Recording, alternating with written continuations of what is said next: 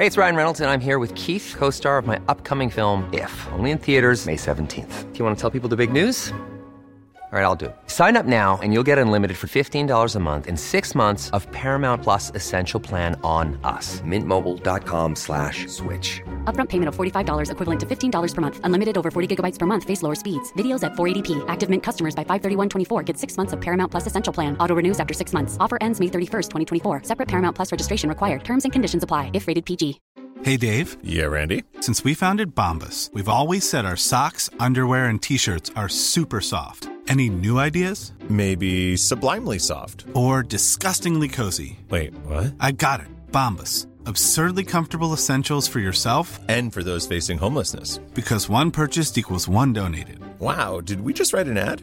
Yes. Bombas. Big comfort for everyone. Go to bombas.com slash ACAST and use code ACAST for 20% off your first purchase. Hiring for your small business? If you're not looking for professionals on LinkedIn, you're looking in the wrong place. That's like looking for your car keys in a fish tank. LinkedIn helps you hire professionals you can't find anywhere else, even those who aren't actively searching for a new job but might be open to the perfect role. In a given month, over 70% of LinkedIn users don't even visit other leading job sites. So start looking in the right place. With LinkedIn, you can hire professionals like a professional. Post your free job on linkedin.com/people slash people today.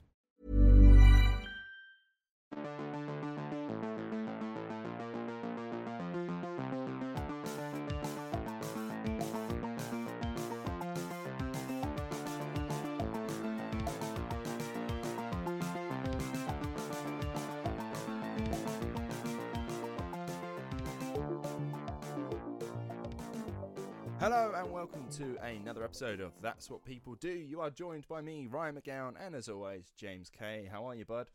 I'm very well, thank you, Ryan. How are you doing? I am good. As you can hear, listener, I am COVID free. Um, and then James got it. Yeah, literally a few days after. It was funny.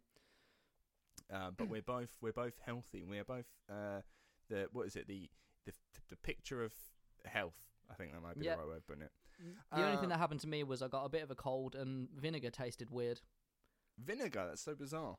Yeah, like str- and garlic as well. I had something garlicky and I was like, this tastes horrible. And then I lost my taste for like one meal, but then I was fine. All good. Wow, I never got this. I literally just got a really bad cold. Yeah. I had that for a day and then I felt fine. Wow.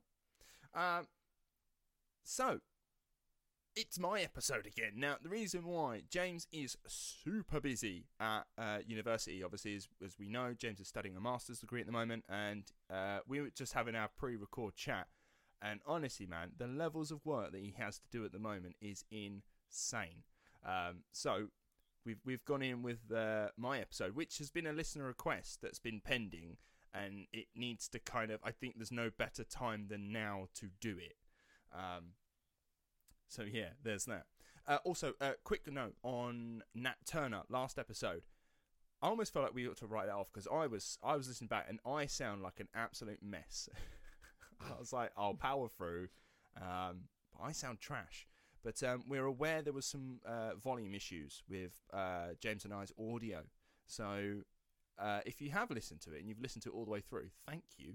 And Yeah, you, you a- have a gold star for getting all the way through. Uh, if you didn't, totally understand. Uh, It was a tricky one because I, I accidentally fiddled with some knobs before I started recording, and then I could hear Ryan's voice through my microphone, which was just awful. So I had to turn. It was it was just a mess. That has been rectified this week. It shouldn't happen again. it was a bad week for for us.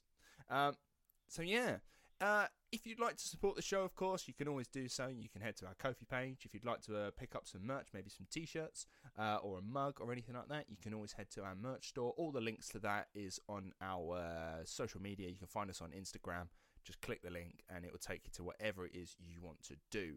Uh, once I've got that out of the way, we can start. Now, as the 17th century writer William Congreve put it, quote, Hell hath no fury like a woman scorned. I always thought that was Shakespeare, but it turns out it wasn't. Oh, that does sound very Shakespearean. It is. It was written around the same time as Shakespeare, and it, and it was by a man called William, just not Shakespeare. Uh, oh. so yeah, as I say, The William William Congreve said, "Hell hath no fury like a woman scorned," and arguably nobody embodies that phrase more than the subject of our episode today.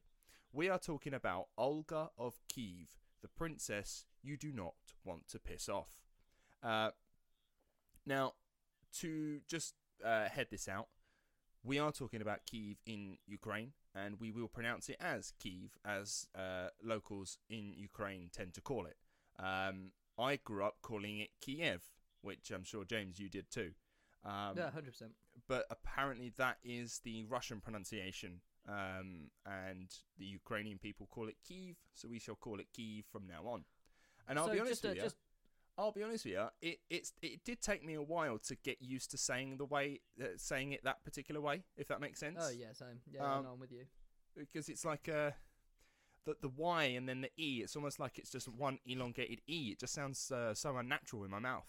I so for, for the purposes of titling the video as well, because I, I'm I'm going to be editing this video and uploading it. Um, if you Google it, it's still spelled K E K I E V.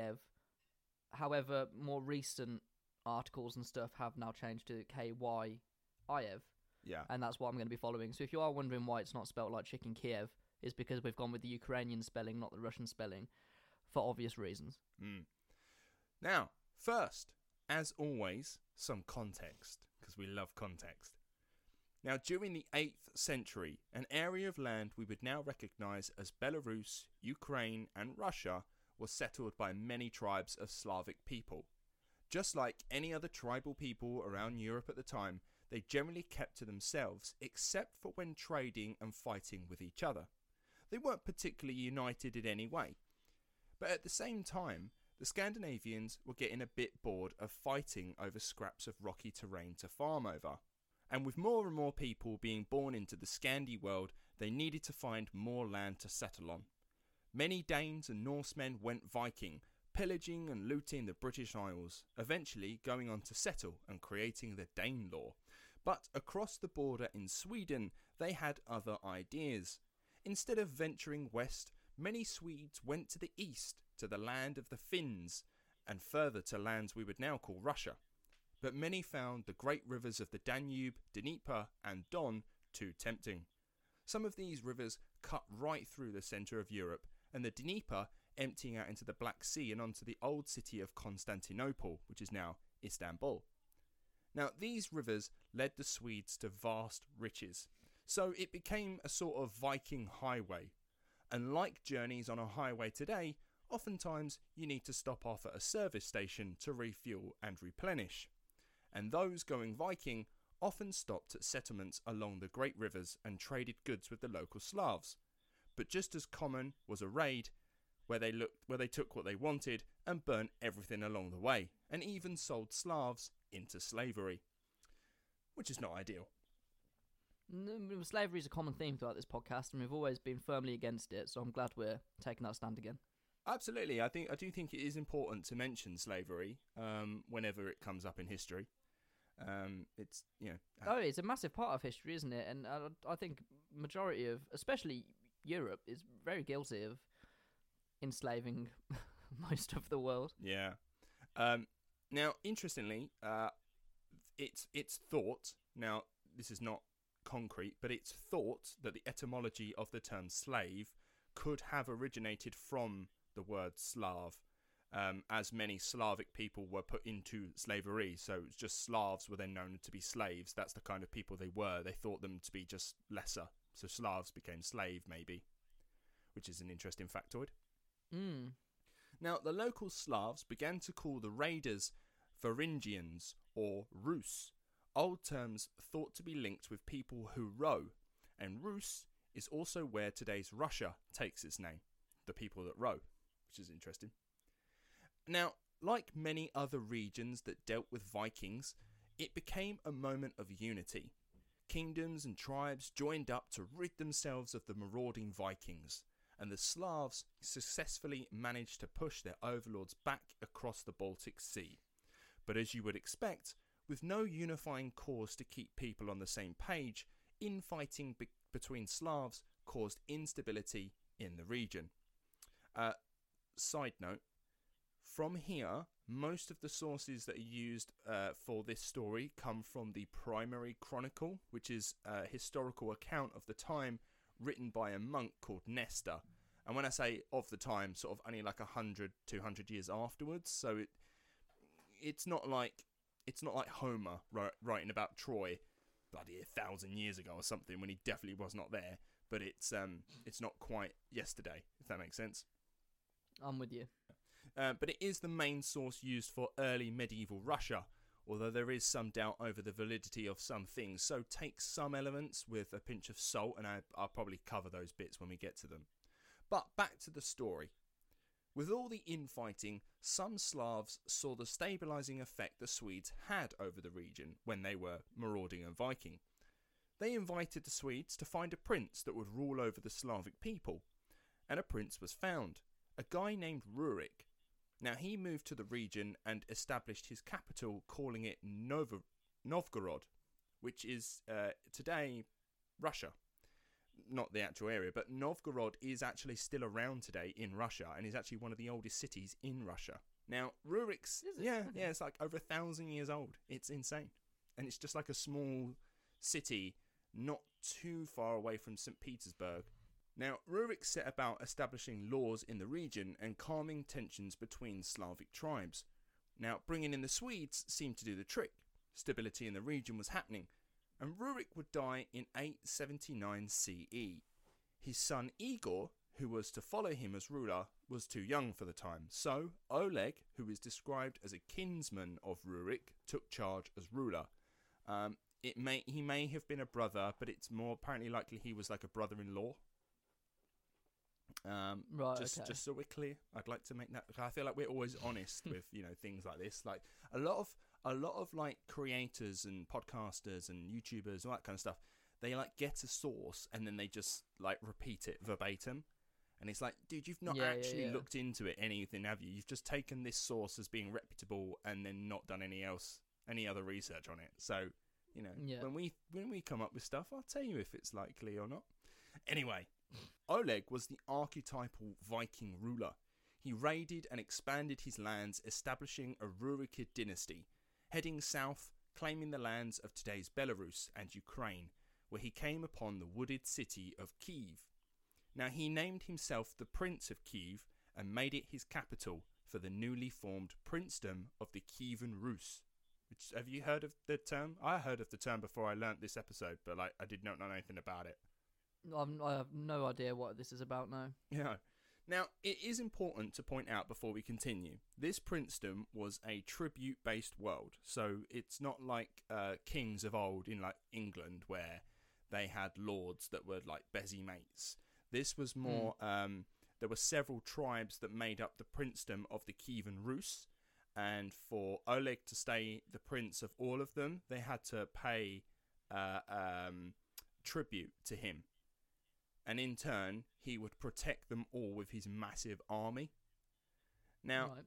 one loyal tribe of the bunch were the Drevlians, who had fought alongside Oleg and his predecessor Rurik. So they were like, "Yeah, we like you. You're a good, strong fighter. You protect us. We'll pay tribute. No problems here." Uh, unfortunately, Oleg died after ruling for some time, uh, having established a a fairly good working princedom. Everything was kind of cushy. Um, they went out raided. They were quite wealthy under him, and yeah, everything was good. Now, Oleg's death is quite funny and worth telling.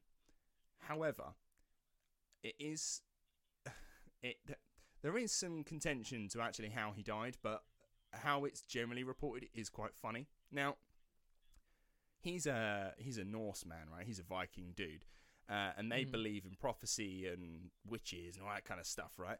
Uh, and he went to see a seer who prophesied that his death was inextricably linked with his horse. His death will become his death will come from his horse, and he's like, right, okay. So to avoid any such death, he had the horse taken away to be cared for, not killed, just take it away, far away. That's nice. Yeah. Um, At least you're not killing it. I know, which is surprising, right? Now, when he was told that the horse had died, he went to go see the horse and mockingly kicked the horse, kicked its carcass, right? being like, "Ha, I beat you. I have outwitted death itself. I am now immortal." However, when he kicked the horse, unbeknownst to him, a snake was hiding around the leg of the horse and then jumped out, startled over the kick, and bit him, and it killed him. So, the prophecy technically was fulfilled. The horse was inextricably linked to his death. Th- that's. I, I, don't want to say it's funny, but that's really funny. It is funny, isn't it? I think it's okay to laugh at that. I, th- I think it's fine. I mean, yeah, he's been dead a long time. He has been dead a long it- time. We, we can laugh. yeah. Now, uh, That's really fun. I, I would I would put myself in a in a horseless environment for my entire entire time. I'd live on top of a mountain or something. for sure, yeah. I mean, I don't understand why he didn't have the horse killed. That would just would have made more sense. But evidently, he loved It would have made it. I'm I'm I'm glad he didn't, but yeah, if if they like this horse is going to kill you eventually, you've got to get in there quick Yeah, yeah. and see that horse off. Uh, so obviously, Rurik's son, who is now of age to rule, he took over. His name was Igor, and he also had a wife named Olga. Now we're getting somewhere. So, context over. Let's talk about Olga for a hot second, and I mean a second, because we really don't know much about her early life. She was born any time between 890 or 920 CE. We know she was of Varangian origin, so she was not a Slav, but she was actually uh, from the first Rus people that came from Sweden to Novgorod uh, when Rurik became prince. So that's all we kind of know. We know that she lived in a small village outside of Rurik's original capital of Novgorod, and um, yeah, that's about it. Uh, and the only notable thing we hear about Olga is when she was married, mar- married to Prince o- Igor. So yeah, that's about as much as we know about her. But it's what she does in life that's more interesting. Now, She's not on like Instagram or anything. she is not. Oh, that's a shame. Now, it's widely thought that she would have been no older than 15 at the time of her marriage to Igor, himself being around the mid 20s, which in today's eyes we would look at as a bit weird. I imagine then it probably wasn't as bad, but it's still weird. I mean, yeah, right. Okay, this is. I don't want. I don't know if I want to say this publicly. Uh-oh. I've had this. I've had this discussion so many times about like underage brides in history, and obviously by today's standards, it, it's not right. You- you're a paedophile, but the laws and times of the time, technically they weren't paedophiles, because that. You know what I mean? I, I think um, the way they might have put it was if you're old enough to bear a child, you are an adult. Right. This, yeah, this is the thing. They they based it purely based on whether a woman had had her period. If you, I think the second that happens, they are then able to bear children. Yeah, because Which it, it's by today's standards, we see that and we're horrified. That's horrible. But by the old standards, that's just how they did it. I don't know if I'm digging a hole here. well, no, I feel like I Because am. Because aren't there instances where like kings or princes who are definitely in their thirties have been engaged to like five year olds because they know when they're old enough they will marry them. Oh yeah, for sure, and that's deeply, deeply fucked. But it's all about keeping lineages like secure, if you know what I mean. How, for example, I, uh, was Henry VIII and Catherine of Aragon? No, it was his brother or something. There was a big age discrepancy there. But it, it was all about royal families like marrying each other, keeping bloodlines pure, and all that kind of stuff. Yeah, it, They, they they didn't care for, and most of it was incestuous as well. Let's be honest. yeah, it's not ideal. Now they married in the early tenth century and would only have one son between them that I could find, and his name was Sviatoslav.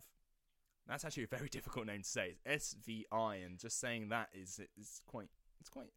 So uh, the the name's Sviatoslav. Uh, there's a guy, a Ukrainian MP at the minute. He's the youngest Ukrainian MP. yes, uh, and one of my colleagues got an interview with him. So if you want to go and read an article where he uh, answered some questions from someone I work with, go and have a look. I've seen the footage. He's a fascinating guy. He was just bowling around with an AK-47. I know it's fascinating, and even I think he said in an interview, he was "I've no business running around with an air, uh, with a rifle, but I need to do it." Yeah, It's, uh, it's fascinating. but the, the the interview they had with him is is mad. I'm I'm very impressed they managed to get it as well. They also right while we're on the topic, they also got an interview with a Russian uh, politician who was very much anti-war, and that was just that is fascinating. interesting.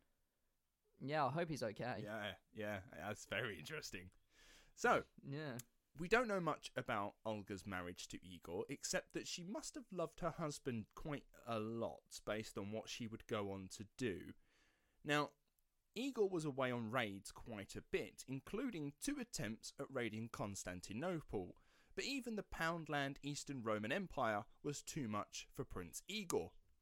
With the big catch eluding him, Igor relied on plundering small towns and cities, including the tributes paid to him from the Kievan Rus tribes, all except one.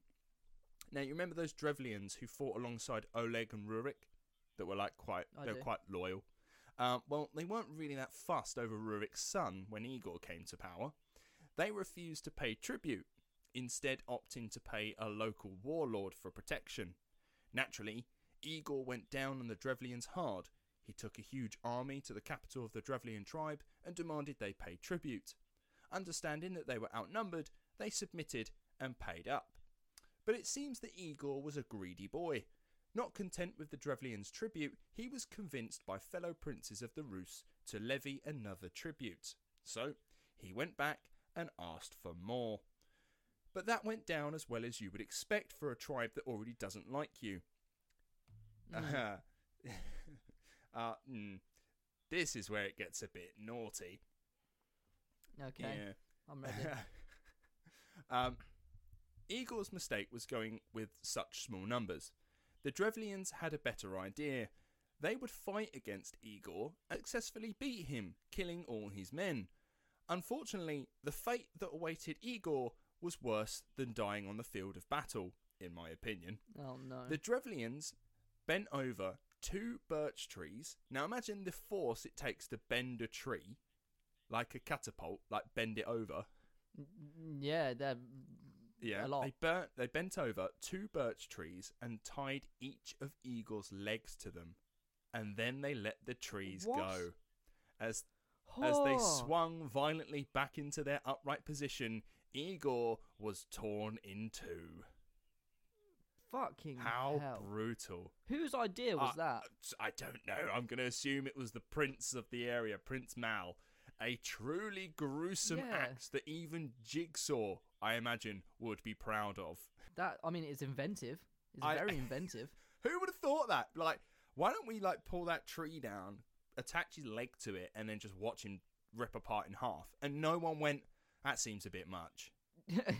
Hmm, Maybe we shouldn't Yeah. do that. Uh, Everyone else went. Yeah, that's No. that's a great idea. We should do that. We should totally. And everyone went. Yeah, we should totally do that. That's mental that that happened. but to be fair, I would not argue with the guy who proposed doing that. In all seriousness, Very good. Yeah, that's so true. That's so true. You don't want to mess with that dude. no, I'm like, yep, great idea. yeah, Crack on. I'm Good just job. gonna just gonna go uh, inside. Yeah, just gonna leave the country for a little bit. yeah. Now, back in Kiev, Olga received Drevlian messengers, around 20 of them, who told her of her husband's death. I'm not sure if they told her the full extent, but they were like, yeah, dude's dead.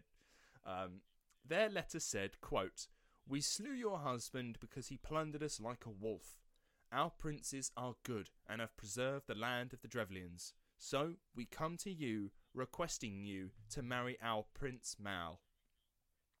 Now, I think that's such a blokey way of handling things.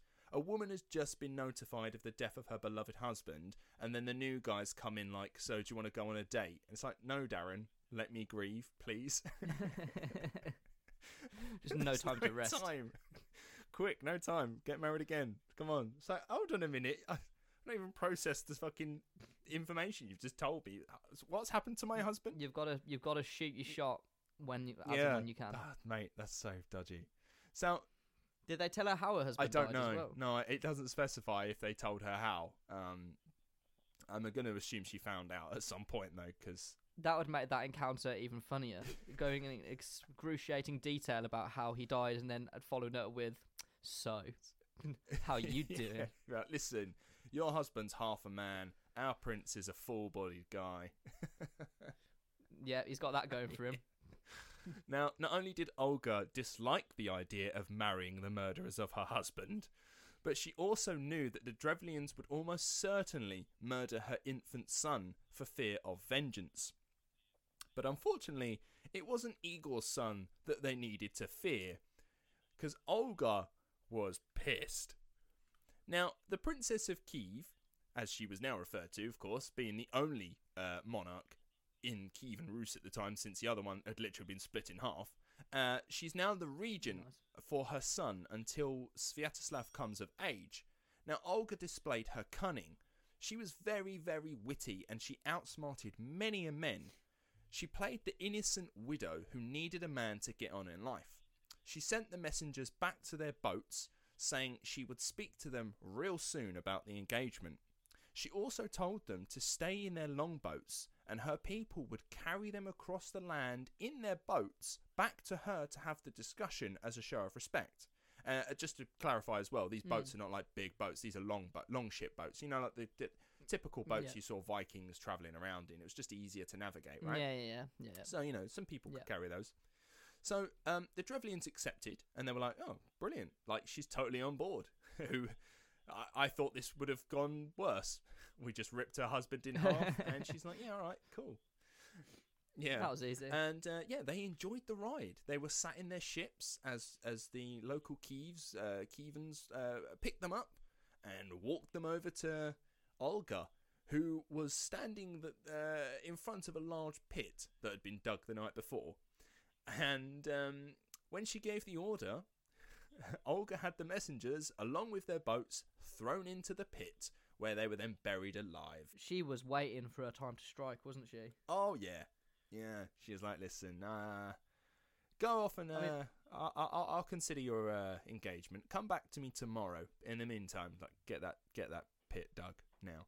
I mean, fair play to her. Like, I respect someone that can sort of quell their anger to wait for vengeance at the appropriate time. Oh yeah, and when she unleashed it, she unleashed it, man. Like it gets Yeah. worse, but like at this moment, it's said that Olga bent down to watch them as they clambered for dirt, Oh. trying to escape the pit. Nice. Can you imagine that? She's just bent over, just looking at them, being like, "You pieces of shit." Yeah, I like it. I like her. Yeah. And that should be it, right? She got revenge for her husband. Um, that should be the end of the episode, right? That's all we know her for. It's a bit bloody, bit, you know, revenge filled. Yeah. But no, Uh huh. this pagan woman was hell bent on not just getting revenge, but destroying the Drevlians. Yeah, fuck it. Why not? Yeah, why not? Olga had a letter sent to Prince Mal of the Drevlians saying that she had received his proposal and that the messengers would be staying with her. She was pleased with the proposal and wished to come to Drevlian lands, but she would like Prince Mal to show respect to her by sending her his, quote, distinguished men to her in Kiev so that she might go to the prince with due honour. And indeed, Right. Prince Mal sent his most elite warriors to Kiev so that they could escort Olga back to the Drevlian land, Hmm. totally unaware that the messengers have just been buried alive. Yep, yep, yep. I'm sure. I'm sure that'll get to him at some point. Oh well. When they reached the capital, Olga offered them a great honour. After a long journey, they should all bathe in her private bathhouse, right? That's a nice Mm. thing to do. They Yeah. agreed and entered the large bathhouse, enjoying the warm water. There was then a clank, to which I'm sure some of the men may have heard but thought nothing of it. And then the room got hot Oh, very hot. And it wasn't the water, and the steam was getting harder to breathe. And that's because it was no longer steam, it was smoke. Olga had barred the doors and set the whole building on fire and watched as every man in the building burned alive. she's awesome. But then oh, I. But then this here's the thing, Ryan. At what point is burning people alive awesome? As we've just said, because we're clearly on Olga's side here. However, there are we've done other episodes where the same exact thing has been done to people. We're like, that's awful. No, I shouldn't be doing that. Like Vlad the Impaler did exactly the same to to poor people who probably didn't deserve it and definitely didn't deserve it. And also, uh, was it Boudica? She did the same to Romans. It's very. It's interesting you bring up Boudica actually because I make reference to her later um, okay. in, in in how we look at Olga and how we look at Boudica and It's how. fa- uh, I- it's just classic history, isn't it? Like killing people and burning them alive is okay when you're rooting for the person doing it. yeah, yeah. It's interesting with context. There, it, context is everything, isn't it? It's like, oh, well, Mm. if I just told you that she burned people alive, you go, well, that's horrible. But like, what if I told you that, that those guys ripped her husband in half with two trees? You'd be like, eh. Suddenly it's okay. Suddenly it's okay. Okay. But that doesn't Yeah. mean people can go burning people just because they've inconvenienced them slightly. no, this If is awful. takes- What? Just if you take something away from this episode, it doesn't mean you can go and burn people alive. uh, yeah. Now, there's angry, and then there's Olga levels of angry. Like she's pissed. She's seriously pissed. Which is why I, which is why we think that she genuinely loved her husband a lot. Because like you wouldn't go to this levels of of revenge for someone that you just happen to marry for, you know, for the sake of it. Mm. So she sent another letter to the Drevlians saying that she was on her way, along with the messengers that she burned alive, uh, buried alive, and the elite warrior escort that she burned alive. Now, she had to do this quick because they'd figure out really quickly like where where are all my men going. They keep going to Kiev and they're not coming back. So she's sending them letters being like, "Oh, we're on our way," and they're all coming with me. And they're like, "Oh, okay, fair enough. We're not expecting them back yet." So she made a request to the Drevlians. She asked that they prepare great quantities of mead for a funeral feast for her late husband, as was pagan tradition, to which the Drevlians accepted. So, she made her way to Igor's tomb on Drevlian lands, where she paid her respects, and a funeral feast was had. The Drevlians all drank their weight in mead and celebrated the death of Igor. And when they were sufficiently drunk, Olga gave the order for her men to slaughter her husband's murderers. Which is such a smart way of doing it. Mm. I can't. How's no one thought of this before? Let's have a peace treaty. Let's all get drunk and enjoy it. Uh, now you're drunk. Let's kill them. Ah, it's so smart. Hey, I'm Ryan Reynolds. At Mint Mobile, we like to do the opposite of what Big Wireless does. They charge you a lot, we charge you a little. So naturally, when they announced they'd be raising their prices due to inflation, we decided to deflate our prices due to not hating you. That's right. We're cutting the price of Mint Unlimited from $30 a month to just $15 a month. Give it a try at mintmobile.com slash switch. $45 upfront for three months plus taxes and fees. Promo rate for new customers for limited time. Unlimited more than 40 gigabytes per month. Slows. Full terms at mintmobile.com. There's never been a faster or easier way to start your weight loss journey than with PlushCare. PlushCare accepts most insurance plans and gives you online access to board-certified physicians who can prescribe FDA-approved weight loss medications like Wegovy and Zepbound for those who qualify. Take charge of your health and speak with a board-certified physician about a weight loss plan that's right for you. Get started today at plushcare.com slash weight loss. That's plushcare.com slash weight loss. plushcare.com slash weight loss. Now, it's said that 5,000 Drevlians were massacred that night, but that number is somewhat disputed. It, it It's more likely 500 at a push, but even still, that is a lot of people, and that is brutal. Oh yeah, it, it, I, I, I dare say that uh, brutality was the language of the, the area of the time. So, again, uh, Olga is properly into this shit, right? It's there, there is a report out said that um, whilst this was happening, Olga was just screaming at her men to kill him. Mm. Like, just go for it. Do what you want. Rip his head off. Stab him in the guts. Like, just go. F- she was encouraging them constantly whilst this was happening. I mean, this woman is scary. Like, I would not want to piss her off if I was her husband. No, um, but then I, I like strong women. Is a statement that I've just made, so I'm rooting for her. But no, you wouldn't. You wouldn't want to be on her. You wouldn't want to be on the other side of an argument with her. oh no, no, I- I mean you're right. I mean someone has to tell the waiter that my order is wrong at a restaurant. Oh yeah, yeah, yeah, sure. Yeah, I'm not going to be the one that does that. yeah, yeah. I, I, I believe every man needs a, a strong woman by his side because I- I men tell you what- generally are quite useless and women we are tend to sort we us are out. useless. I tell you what Olga would do.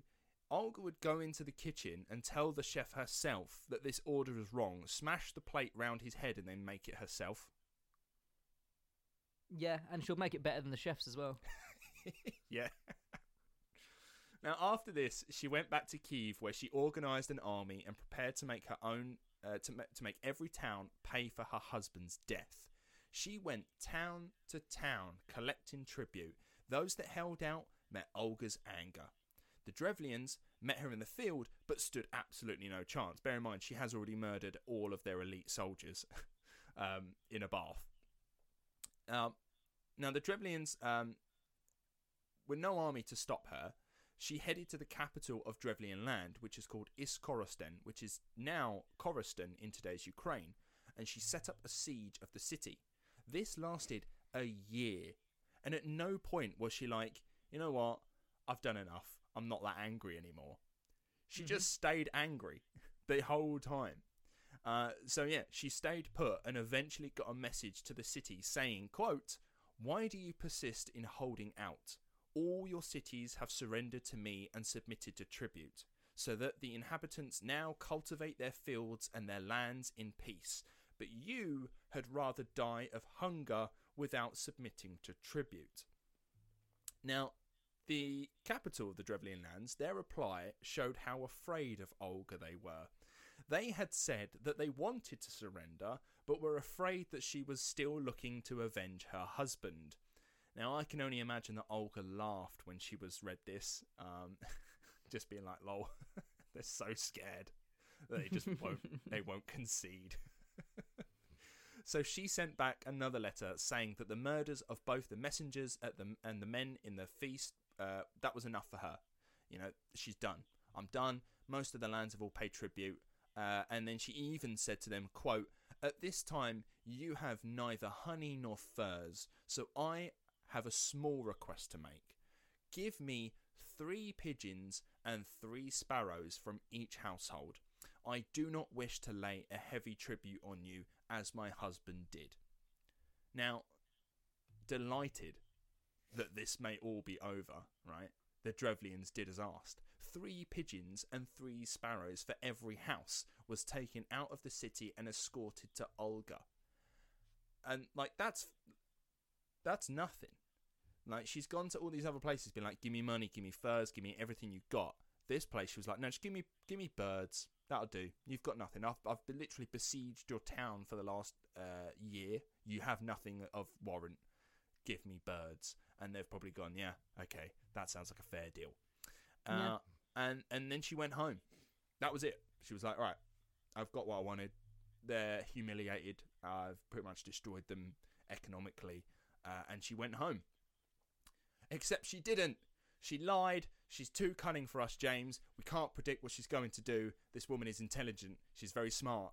Uh, and she's bloody got us. she instructed her soldiers to tie a small piece of sulfur in rag to each one of the birds' feet. And that, when night fell, had them all fly back to the city where they went back to their nests in the attics of homes and buildings with their tail feathers set aflame from the sulphur.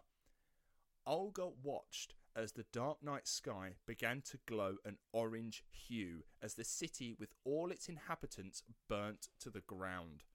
So many fires were created they could not put them all out in time, and those that managed to escape the city walls were cut down by Olga or sold into slavery. And those that survived were then forced to pay the tribute her husband Igor had initially come for. The Drevlians were decimated, and for the rest of her life, never, per, uh, never had the power to do anything. How brutal! She's Like- mad. She's mad, but like I'm really, really am backing her completely. Yeah, they, they, they say uh, revenge is a, is a dish best served cold, but not for Oh, Olga. yeah. Olga likes it flaming hot, man. Yeah. Olga goes to Nando's and goes, "Your hot sauce is not hot enough." Revenge is a dish best served with everything on fire. yeah. She loves fire, man. She's like, "Yeah, give it to me." She's like the queen of fire. Yeah, But I mean, the it- poor birds. I'm not gonna lie. This, as you're saying all this, I'm like, this would make an amazing film. Like, It would. cinematography would be fantastic. wouldn't it? Yeah, it would look great. Like I say, those Mm. poor birds though, like th- three, uh, six birds for every house in that city, and they all burnt alive. But what a brutal! I mean, that's like, quite sad, but it's it's quite sad. But what a smart tactic! Like, listen, I can't get into the city. They're not coming out. Uh, I'm gonna send incendiary pigeons into the city and just watch it burn. That's incredible. it's, it's ingenious for the time. It's ingenious. It's like Yeah. ye old napalm. Yeah, it is, isn't it? I bet even Julius Caesar would have been like, "Whoa, damn." Yeah, that's mad. Like, that is ingenious. I really, I, I hate the fact that birds are dying, but I also commend the, the thought behind it. Yeah, and um, yeah, that's uh, that. Right. So uh, this was recommended to us, right? Over the brutality of it, and they were like, Ryan's going to enjoy this, and I, I totally did, right? So that's the brutality of Olga. Like, she's got her revenge. The Drevlians, like I say, from then on, never, ever, ever had the power to sort of like stand up to her or her son or anyone. So she got her Mm. revenge, and it's absolutely brutal. Um, now, after all that, she, remember she was still the regent for her young son. She did still have a a, a princedom or a kingdom, I should uh, maybe should say, to look after. Um, she had she still had ruling to do, and it turns out she was quite good at it. Now, this is a hot take here, which is ironic for the episode, but I think women are just better leaders than men. Now, I think I've actually mentioned this before on a show, um, so at least I'm consistent. But honestly, women leaders are just better. I really oh, do. Oh, I, I agree with you 100%. Women are much better because they don't have an ego. Well, they- obviously they do have an ego, but they're not as egotistical as men. They can put their ego to the side, whereas men will tend to do things to look good, and their pride will come be be a factor. For sure. But in terms of like looking after people as well, women are generally much better. They'll always put the needs of others before their own, and it, I find that strange that men generally are, are the leaders in the world. It probably should be the other way around, but like I would like down to with point, patriarchy. I would like to point out, uh, just because it's obviously topical at the moment, Angela Merkel was German Chancellor for what over a decade or something, and a long time, yeah. Putin was like, he like almost like listened on every word she said, and then as soon as she was no longer in power and a man was, he was like, "Hey Ukraine, how you doing?" Mm. Oh, I mean, one of the things that remember the time Putin was meeting Merkel, and uh, in her youth, a dog attacked her, so she's got a natural fear of dogs, Yeah, and he decided to bring two massive dogs with him. yeah, baller. That's, I mean, it's a dickhead move, but It's- it's also a baller move. yeah, yeah, it says it's dodgy in it. Now, um, yeah. anyway, Olga changed the way that tributes were offered. So after all this, after all this like fucking anger and everything, she was like, "Listen, this tribute system is what caused my husband to die, and for." Uh, me to go off and do this thing. So it wasn't my fault that I went and done this. Your fault. You brought that on yourself. That's um. So she changed the way that tributes were structured uh, and had to be offered. She built infrastructure within the Kievan Rus lands. She installed local councils to help manage things. Um, so yeah, she's like really good. There was also an attack on Kiev in 968 CE that she helped to plan a defense for and beat back the attackers. So everything she did was to build and preserve the kingdom for her son Sviatoslav, who, although off raiding quite a lot of the time, took the throne from his mother in 945 CE. Now, sometime in the 950s CE, Olga travelled to Constantinople. Now, the Kievan Rus and the Byzantine Empire had a complex relationship. Many of the Kievan Rus had uh, raided Constantinople over the years. In fact, many of the OG Swedes who went Viking in Constantinople ended up becoming employed by the Byzantines, uh, and they became the famous Varangian Guard you may have heard of. Um, where they, they literally just hired Viking soldiers because they were like, "You guys are brutal. You guys are insanely good." And that's why, as well, apparently you'll see quite a lot of runes are uh, Mm. chiseled into the Hagia Sophia. You know that famous um, uh, mosque in Istanbul. Yep, yep, yep. I'm, I know. Yeah, there's some like runes written in there, being like, you know, Eric was here. it's like, yeah, cool. I love that. um, yeah. Uh, now it seems that Olga went on a diplomatic mission, meeting with Emperor Constantine the Seventh, who, upon meeting her, was like, "Oh, damn, she's fine." And after speaking with her, was like, "Yeah, this girl is worthy of ruling by my side." Despite the fact that he already had a wife, which I imagine she wasn't very happy about. Now, Olga was used to this kind of attention. She'd had many suitors over the years, um, and I imagine they're all like, "Look how loyal this woman is! Like, this is someone you want to marry." Um, but she dodged them all. She was like, "No, not interested. Not interested at all in marrying someone else." Mhm. And here she had an emperor flirting with her, which I imagine was even harder to sort of say no to. Like, be an empress. No. okay, okay. Sorry. yeah. Now, um, initially she was just like, uh, "Cheers, mate. Appreciate the kind words and all, but you know, I'm a pagan woman, um, and I could never marry you because you're a Christian. Your religion wouldn't allow it. So there's that. One nil to Olga, right? But Mm. remember, she's on a diplomatic mission. She doesn't want to be uh, hit on by the emperor, but she kind of does want to get something out of this at the end of the day. So she doesn't want to upset him. So using her wit, which we know is sharp because she she tricked all the Drevlians. Now they're either thick as shit or she's very smart. Um, she promises to be baptized into the Christian faith, which absolutely stunned and excited the emperor. He was like, "What? Okay." But there's a catch. She told the emperor that she would only have herself baptized into the Christian faith if the emperor should be the one to do it. So the emperor agreed to the terms and, accompanied by a priest, had Olga baptized, uh, with the emperor becoming her godfather. Now, supposedly her new Christian name was Helena, but we will continue to call her Olga because there are um, some conflicting uh, sources that say Helena was actually his wife, and he talks about his wife and not Olga, and somehow they, there's a there's a theory that they've got them mixed up. So we'll continue to call her Mm. Olga. Now, so what's to stop the emperor now having his way with this new Christian woman? Right? She's no pagan now. Mhm.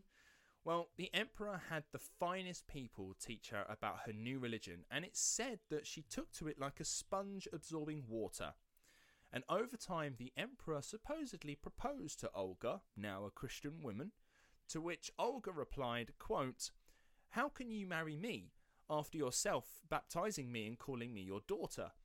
For among Christians this is unlawful, as you yourself must know. Basically, she's saying, You're now my godfather in the eyes of the Lord. Uh, and I, that means I'm your goddaughter. And for a, a father to marry a daughter, that would be incest. So, how could we marry? She's got him there, unless he doesn't care for incest. No, the emperor replied to her, saying, quote, Olga, you have outwitted me. I mean, that's fair. He clearly like he he stewed on that one for a while, Yeah. didn't he? Oh, I think He was like, "How well, how's this going to reflect on me?" Yeah, I love it, and I like that as well. Uh, he took it in, in, in good stride as well because Olga left uh, the Byzantine capital with uh, still being called his daughter. He, he referred to her as his daughter from then on because goddaughter. Yeah.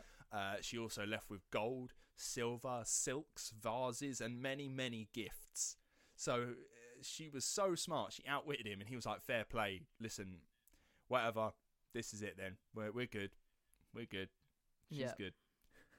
She's the one that got away. That's so clever.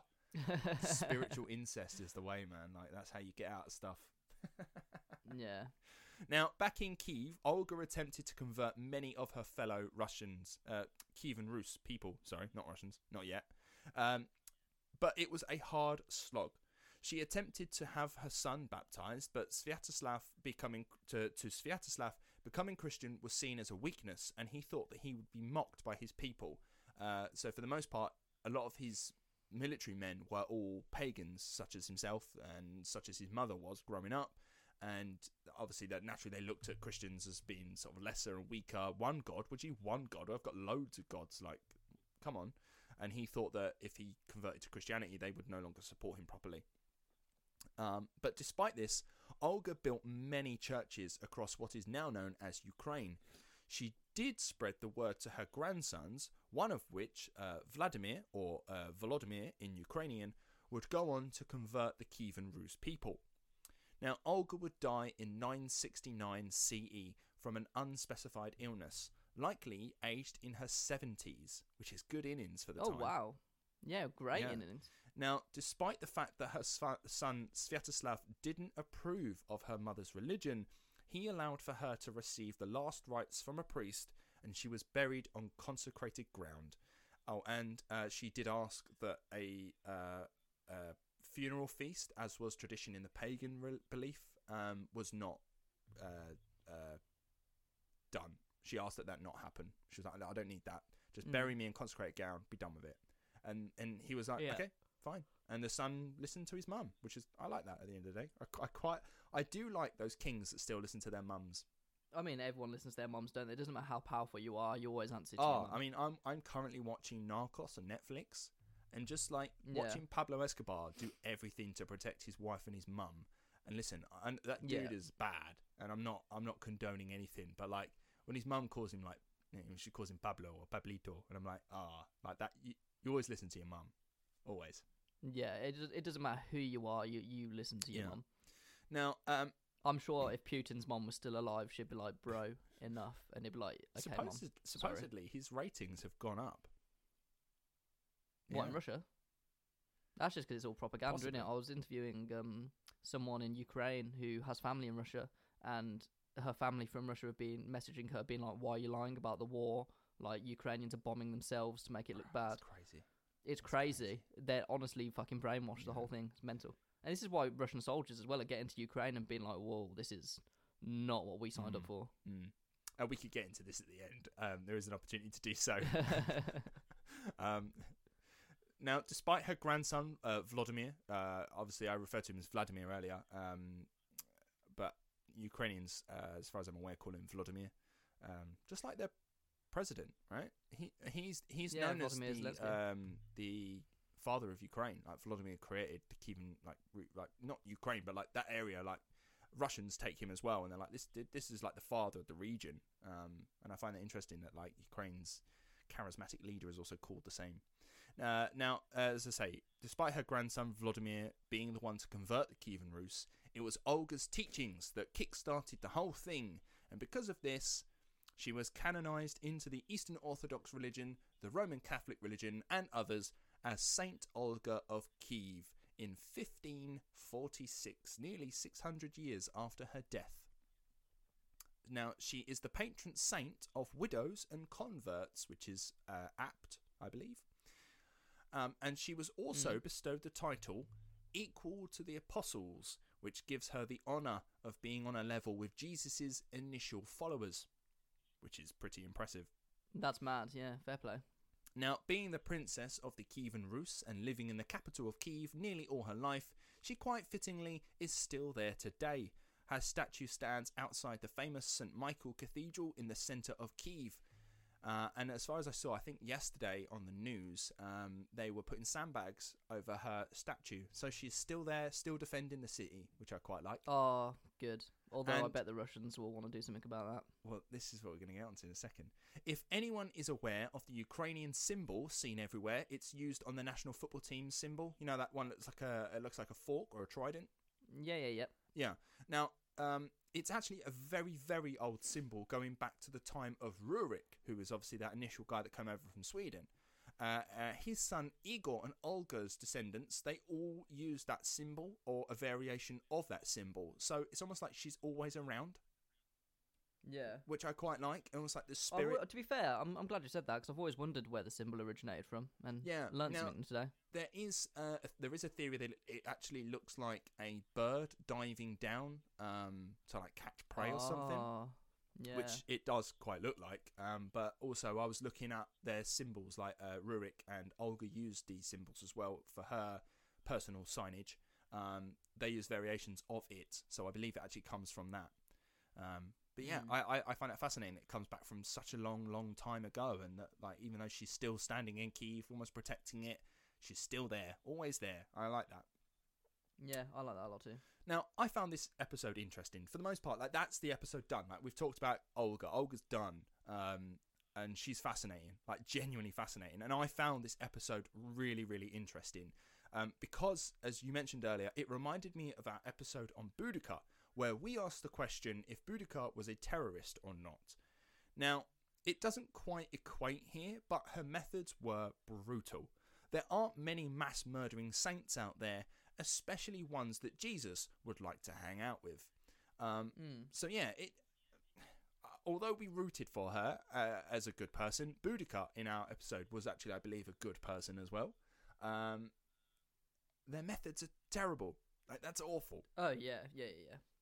But It's not on really. Yeah, no, I mean, Boudica, she killed innocent people, like people, uh, arguably innocent people. Like a lot of these were retiree soldiers and whatnot, but they're not soldiers anymore. They're just trying to get on with life, but they are living in occupied lands. So, uh. but there was a possibility with Olga that the Drevlians could come over and kill her and her son. So I suppose a preemptive strike is maybe warranted. I'm not sure. Maybe there should have been some. Who's to know? Why am I trying to get in the politics of over a thousand years ago? I'm not sure. It's probably not warranted. But, um, yeah. But uh, but also, um, I was fascinated to look into this uh, era of history and uh, uh, more more specifically this region of the world. Um, like we all learned about Western Europe's history growing up, like Romans and all that kind of stuff. But um, I knew nothing, next to nothing about Eastern Europe's history. No, No, we're not we're not taught about it really, are we? No idea how like you know Ukraine, Russia, all those areas sort of come to be. I, I've no, I had no idea. So I've learnt so much, like how diverse and rich the people and the cultures are throughout history. Like some, like the Slavic culture is insane. It's it's so diverse. There's so much going on there, and I, I just found that really fascinating. So I've actually really enjoyed. Um, uh, learning about that and actually really starting to understand the context for a lot of these nations that came to be nearly a thousand years on. Um, This is the thing with Eastern Europe as well. Like, obviously, there's a lot of conflict in Eastern Europe. There has been for uh, m- many, many, many, many years, Mm.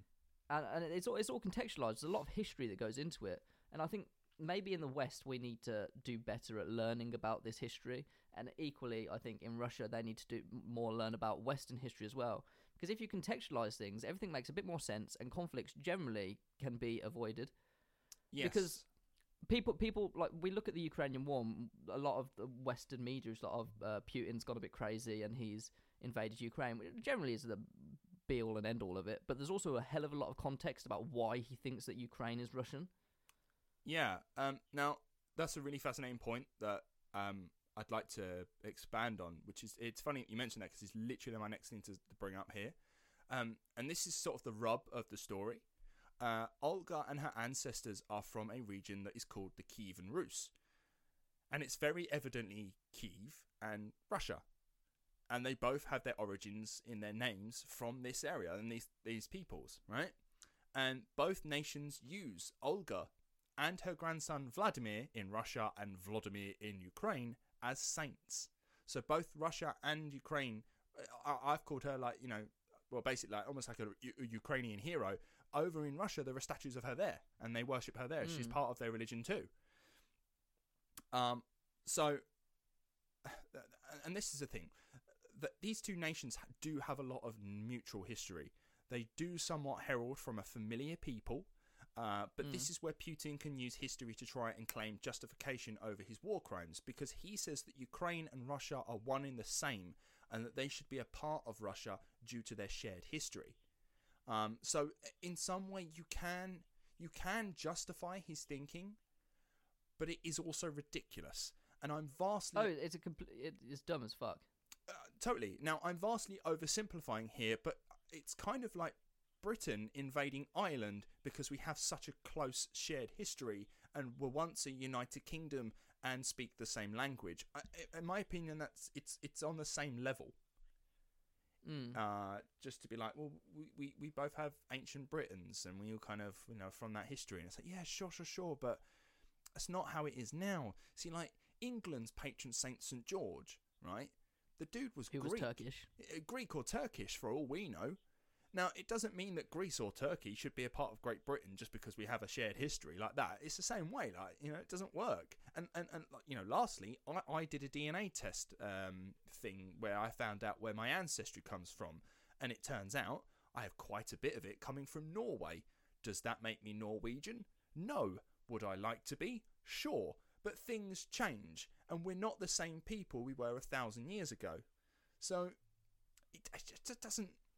The justification is not there. It doesn't exist. It doesn't. It doesn't. No, it's, uh, the countries are very closely tied because obviously I've been speaking to a fair few people in and around Ukraine, especially over the past week, um, and I've noticed that a lot, a lot of these people, a lot of Ukrainians have relatives in Russia, as I mentioned earlier, that generally like are, are against their own family now. Um, the the there's a woman on my course who is uh, Ukrainian and she's going there uh, very soon, and I didn't realize that she's got a brother in Russia and they haven't spoke for years because he just doesn't regard Ukraine as a separate country. He thinks it's Russia, which is mental because now her family, her mom and dad, are now in bomb shelters being bombed by the Russians, which her brother is supporting. It, it none of it makes sense. That's hard. And we, we've spoke about this before in terms of like the War of the Roses, English Civil War. It's people fighting against each other, like brothers fighting against brothers, but that belongs in the medieval time. Mm. It's 2022. yeah, You, you, you've got to use your fucking noggin. absolutely, absolutely.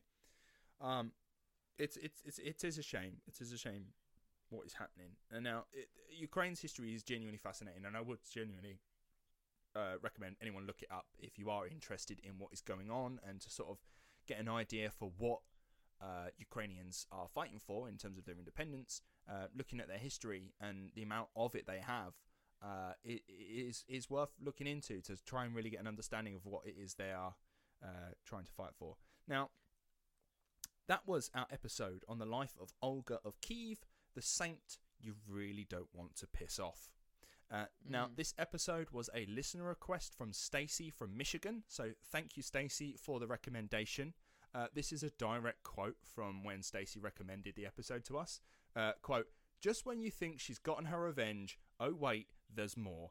I think Ryan would get a kick out of her story. And I certainly did. I certainly Well, did. yeah, Thank you they know you will. yeah, thank you very much, Stacey uh, from Michigan. Um, now, if you guys have any suggestions for episodes, do hit us up because we've been doing quite a few more of these now, um, which has been really cool. Uh, Instagram is the best place, uh, turns out, to get hold of us. Like when you start a podcast, I think every person that's ever started a podcast does this. You make a million bloody social media accounts, thinking that you're going to be useful across all of them, and over time, you figure out what ones are the best ones to use. Uh, now, whilst you can get hold of us on Facebook and Twitter, and many people do get hold of us on Facebook, uh, Instagram genuinely does seem to be the best place to get hold of us. Um, most people message us on that. Um, Yeah, I think uh, Twitter notifications sort of get lost in the the stratosphere somewhere Yeah. because there's so many accounts. Instagram tends to come through a lot clearer. Oh, it, Facebook as well is a really good way of doing things. Yes, both of those work absolutely fine. Um, so yeah, keep them coming. Do message us, and um, yeah, if if we don't get to your episode in time, um, it's because you know these episodes take time to make. Um, so yeah, bear with us. Uh, send us a message. Uh, recommend something to us. We will always message you back, and we'll always be like, yeah, totally, we'll get on that. Um, I'm working on Mormons slowly. it's getting there. Yeah, I kind of passed that baton to Ryan, which I'm kind of glad we're, about. we're- we're getting there. We're getting there. It's it's. Um, I'm doing research at the moment. Uh, but yeah, uh, thank you very much for listening, everyone. I hope you've enjoyed that episode. I know it it, it was uh, what's the word? It's topical, and yeah, I just Oh I yeah, think yeah. it was a good time to bring it up. So yeah, thank you, Stacey, for recommendations. yeah, I agree. All right, uh, we'll see you on the next one, shall we, James? We shall. Um, so next week, it's uh, basically um, I m- one of my housemates, Luca. She is German. She's a very good friend of mine, and she pointed out to me that every time I tend to do an episode on someone German, it tends to be a Nazi. Brilliant. So I, I want to uh, stay away. So it's going to be a German episode next week. Um, she's given me some ideas. I don't know who I'm going to do yet, but it will be German, and it will be a nice German. Wunderbar. Apparently, they exist. That's. Uh... We do get a fair few German listeners, so um, guten Tag if you are listening from Germany. I'm learning German as well at the minute. Excellent. So I have a lot of time for the German people. Ah, wunderbar. Right, okay, let's uh, let's let's set off, shall we? Thank you very much for listening, everyone. Uh, I hope you enjoyed it. Rate, review us. Oh, uh, Spotify. Make sure you do that on Spotify. It's totally fucking easy. Head on to the. Oh the yeah, that's a thing, isn't it? yeah, totally head over to just like that's what people do's page where you find the episode at the top on the left. You literally just pop in five stars, and we've got quite a few people have done it so far, and I'm eternally grateful for it. So yeah, make sure you do that, please, whilst you're listening to this episode. All right, thank you very much, everyone. See you next week. Goodbye.